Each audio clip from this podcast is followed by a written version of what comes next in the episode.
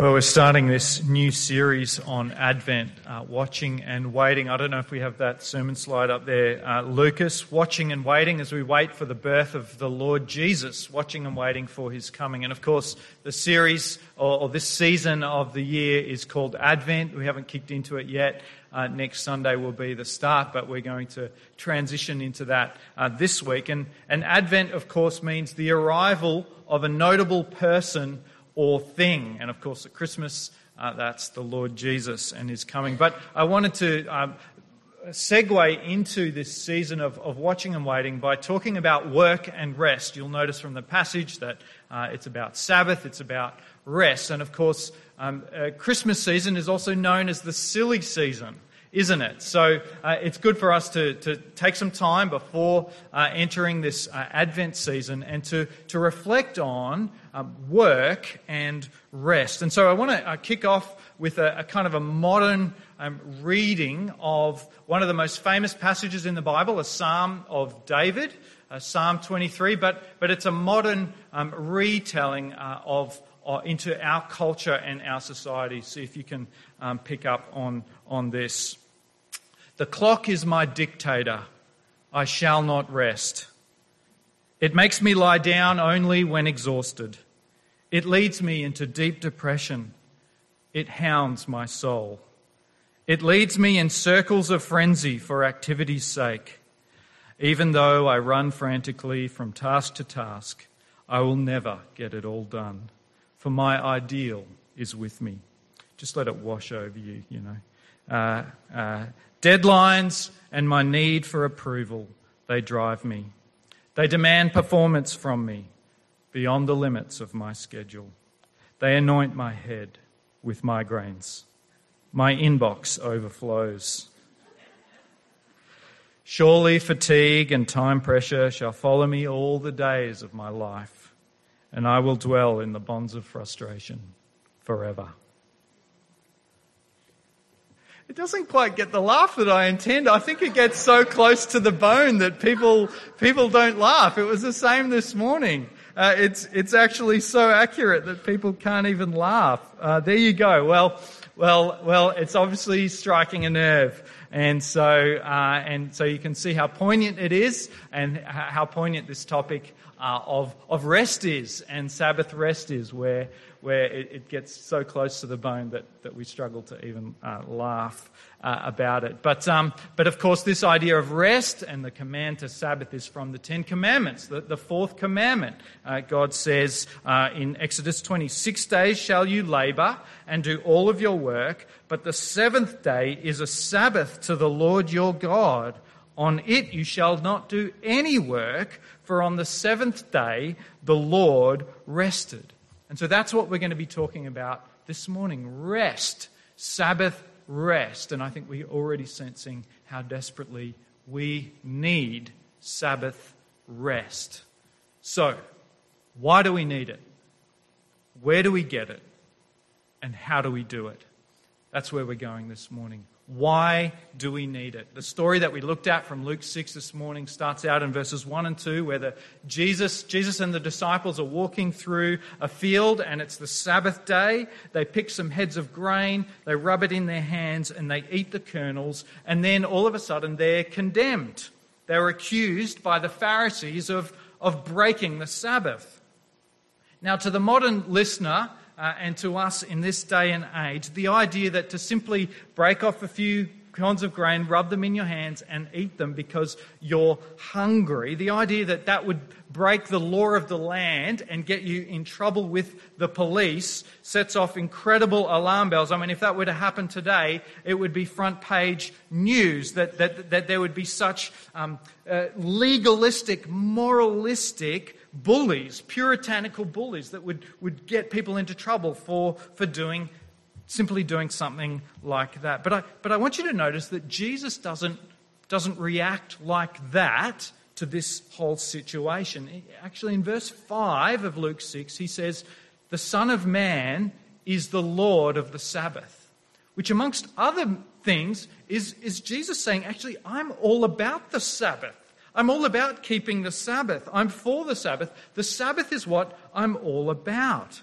And I, what I want to show you, and I hope the Spirit shows you this morning, is that this is actually at the heart of the incredibly good news of the gospel that God offers us and the Lord Jesus gives to us in our perfectionistic and perform, performance driven culture. This gets to the heart of the good news of the gospel, and I hope you'll see that this morning. The, the term workaholic, uh, it was coined in 1971. Uh, it was actually by a committed Christian psychologist who obviously was seeing a trend in our society. And, and he defined, uh, his name was Wayne Oates, and he defined workaholism as the compulsion or uncontrollable need to work incessantly.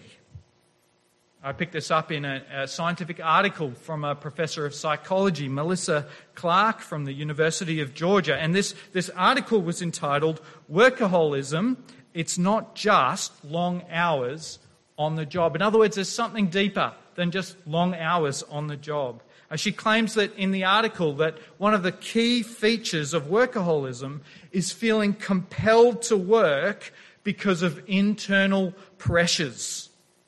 It's what um, journalist Judith Shulevitz, uh, who was writing in the New York Times, said, um, talks about as the machinery of self censorship and the eternal inner murmur of self reproach. This was in an article that she entitled Bring Back the Sabbath.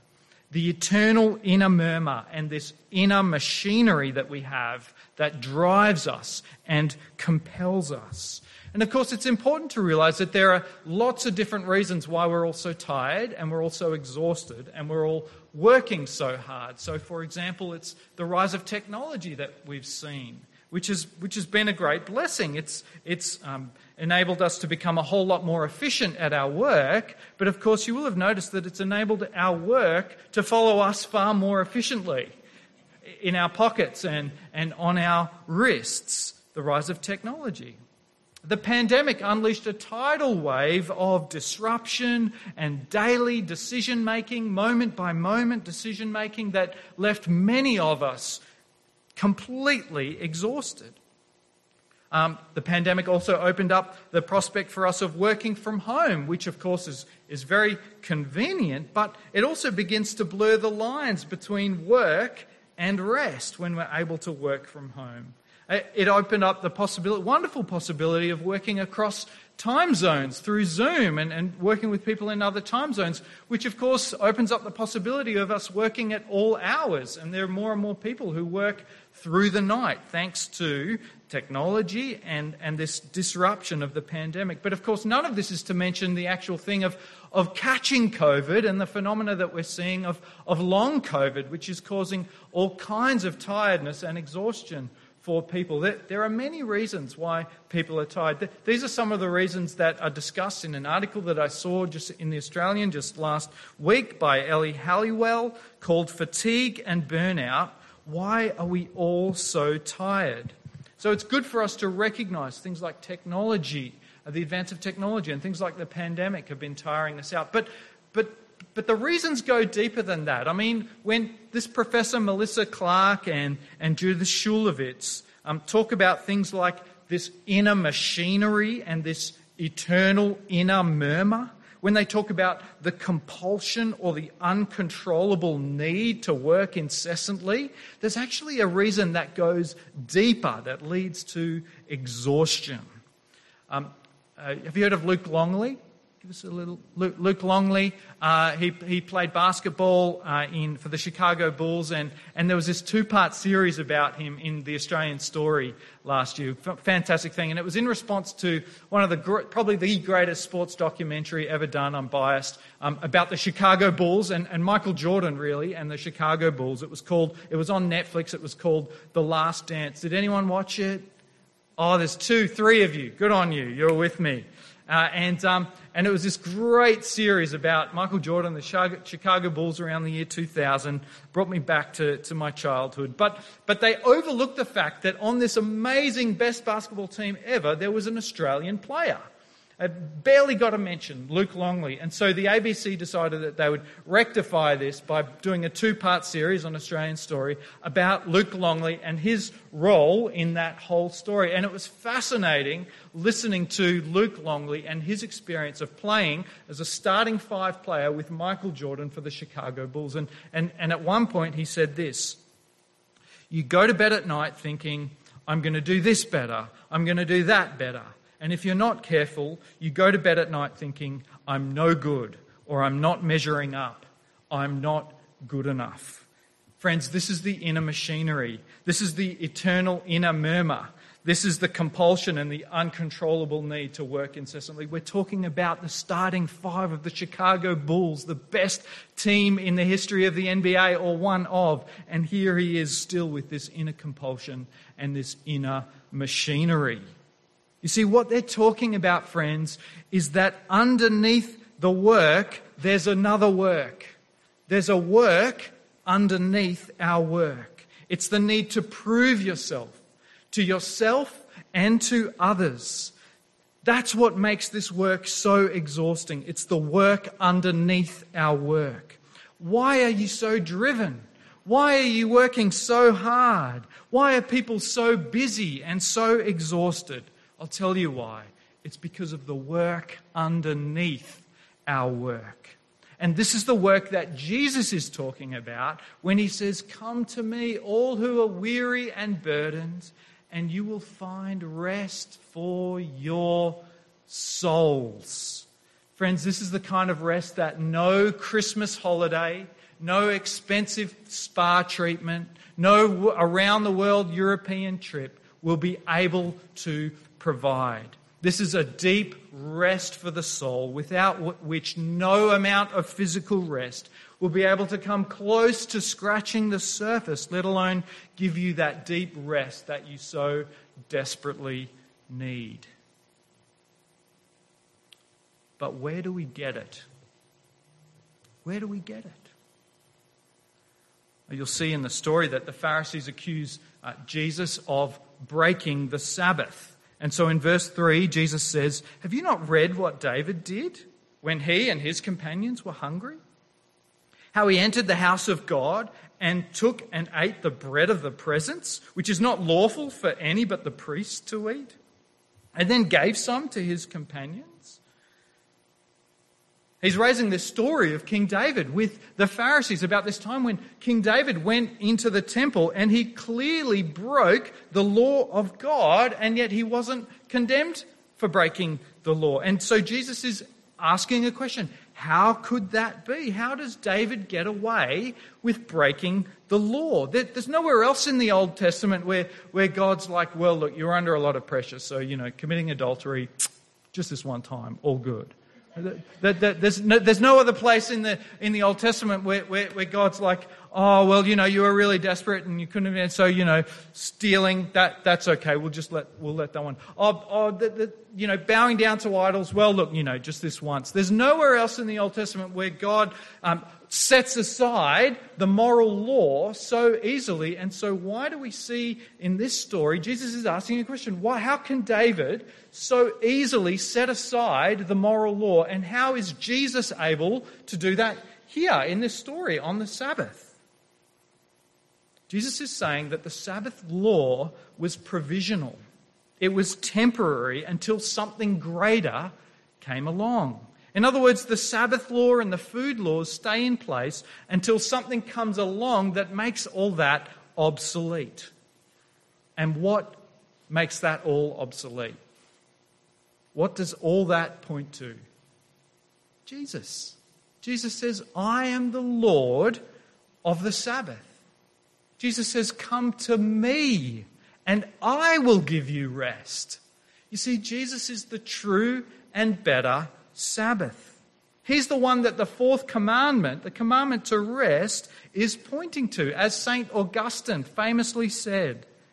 You have made us for yourself, O Lord, and our heart is restless until it finds its rest in you. Jesus is the true and better Sabbath. And what this means is two things. Firstly, if you want rest, that deep rest for the soul, you have to come to Jesus. And secondly, what it means is if you've already come to Jesus and you don't experience this kind of rest, it means that you still don't know what you have in Christ.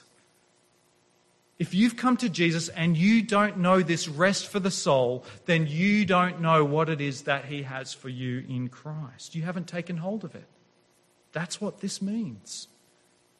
Jesus says, I am the Lord of the Sabbath. Come to me and I will give you rest. What, what does that mean? Uh, remember back in Genesis 2, God made the world, right? And it says, God saw all that He made and it was good. God finished the work of creation on the six days, and then on the seventh day, it says, he rested from his work. Remember that, right? That's the seventh day. But what do you mean God rested? I mean, what was he tired or something? God, God, God can't be tired. So, so why did he need to rest on the seventh day? If you're familiar with this story of Genesis 2 and the creation, you know that after every day God makes something, it says, and it was good. And it was good. And it was good. And then on the final day where he made humans, it says, and it was very good. And friends, that's what it means to be able to rest, to be utterly satisfied with what's been done, to be able to say, it was very good. That's the only way you can walk away. That's the only way that you can stop. That's the only way that you can put your doing down, is if you're absolutely satisfied with the doing. That's good. That's good. That's very good. Now you can rest. Now you can relax. The definition of rest is to be utterly satisfied with the work that has been done. Now, if you fast forward from Genesis 2 to Hebrews chapter 4, and the writer draws this really interesting analogy between the gospel of God's free grace to us in the Lord Jesus Christ and the Sabbath rest. In verse 9 of chapter 4, the writer says, There remains then a rest for the people of God. For anyone who enters God's rest also rests from his own work just as God rested from his. Here's what he's saying. He's saying that when we find salvation through Christ and his free gift of grace, we're able to rest from the most debilitating work of all. And that's the work of establishing our own identity, the work of establishing our own worth through our own efforts. It's the work of self salvation of establishing that we're worthy and that we are very good. You see, this is the deep spiritual work that underlines all of our other work. This is the work that makes us all so exhausted. You might call this the REM of the soul deep rest for the soul from all of our good works. You see, otherwise, without that rest, all of our other works are completely crushing because we'll never measure up and they're never good enough for us to just stand back and rest. We'll never measure up, which means we won't be able to rest. We won't be able to relax. There's only one who is ever able to measure up completely and to be fully satisfied with his work. There's only one. All have fallen short of the glory of God. All have sinned and fallen short of the glory of God, except for one. And he's the one whose final words on the cross were, It is finished. It's his way of saying it was very good. And then you know what it says in Hebrews chapter 1, verse 3? After he finished his work, he sat down. He sat down. The work was done. What, why was it finished? What, what was finished? Why was he able to sit? Well, we're told in our Luke 6 of, of verse 11 that after Jesus healed a man on the Sabbath, it says the Pharisees were furious and began to discuss with one another what they might do to Jesus.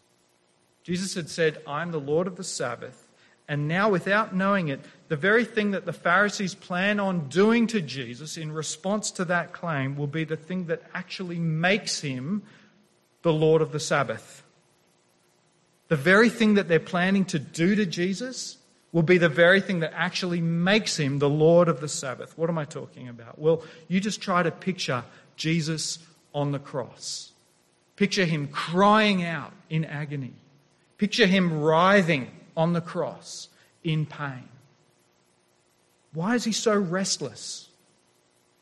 Isaiah 57, verse 20, says this The wicked are like the tossing sea, which cannot rest whose waves cast up mire and mud. There is no rest for the wicked. Why is he writhing? Why is he crying out? Paul in 2 Corinthians 5:21 said God made him who knew no sin to be sin for us so that in him we might become the righteousness of God. What's going on with Jesus up there? Why is he doing all that? Why is he crying? Why is he writhing? We've just heard very clearly that there can be no rest for those who turn their backs on God. But of course, Jesus never turned his back on God, so what on earth is God doing turning his back on Jesus? You see, Jesus experienced the infinite and cosmic restlessness of being cut off entirely from God. And he did that so that we might experience infinite and eternal rest, deep rest for our souls. So that we might hear that, well done, good and faithful servant. You see, when God looks at Christ on the cross, he sees our sins, all of our works that are offensive to God, are laid on him. And when he looks at us, he sees Jesus' nail pierced hands, the work of his hands for us. And that is very good, so that we can hear him say, Well done, good and faithful servant. Why is it finished? What is finished? Everything necessary for your salvation. For the most exacting conscience, for the most perfectionistic and idealistic inner compulsions, and for the highest possible standards anyone could ever set for anyone. All of them have been met in the finished work of Christ. This is at the very heart of the gospel. You see, the thing that makes Christ's work on the cross so awesome and so amazing is that he didn't do it for him, he did it for me. In our liturgy, we say he obtained an eternal deliverance for his people. Talk, talk about it was very good. Talk about it is finished. Talk about being able to sit down. He obtained an eternal deliverance through his work. And so to be a Christian is not to say, yes, Jesus is my example and I'm going to try really, really, really hard and do my best to follow him. No. To be a Christian is to say, I don't rest in and rely on anything that I do. I rest in and rely on everything that He's done. Jesus is the one who can look upon the work of His nail pierced hands, the only one, and say, It is finished. It was very good. And then to sit down because His work is complete. And so to be a Christian is to rest in and to rely on Him. In other words, to be a Christian is to lay your deadly doing down, down at Jesus' feet.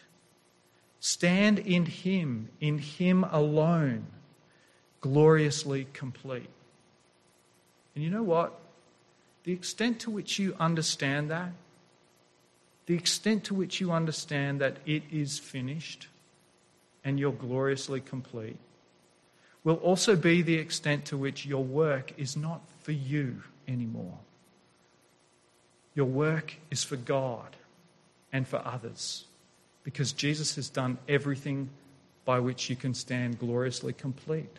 And so you're not working for yourself anymore. You're working for God and you're working for others.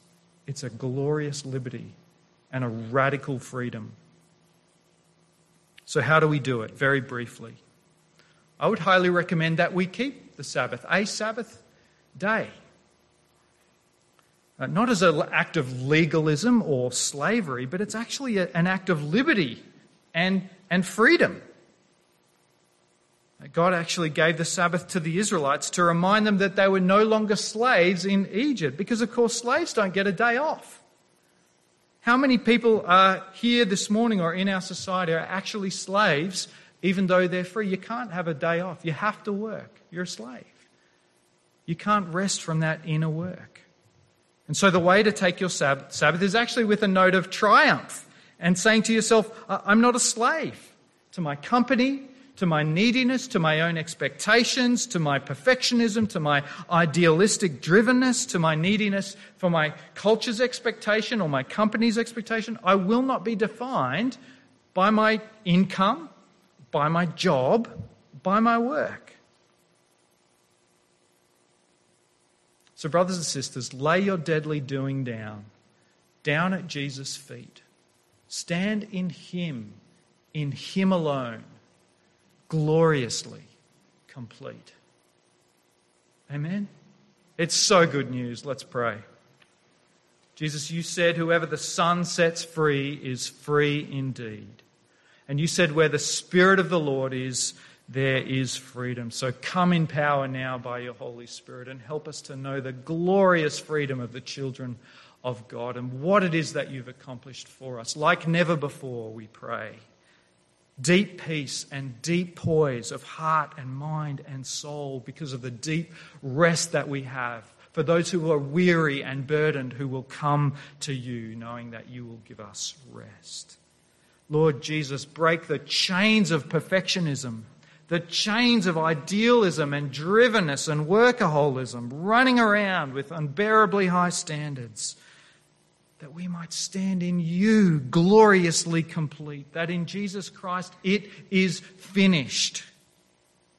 Thank you for opening up this possibility of inner rest deep down in our souls. Help us to breathe it in by faith and in the power of the Holy Spirit, we pray. Break the chains, lift the burdens, even now. Come, Holy Spirit. In Jesus' name.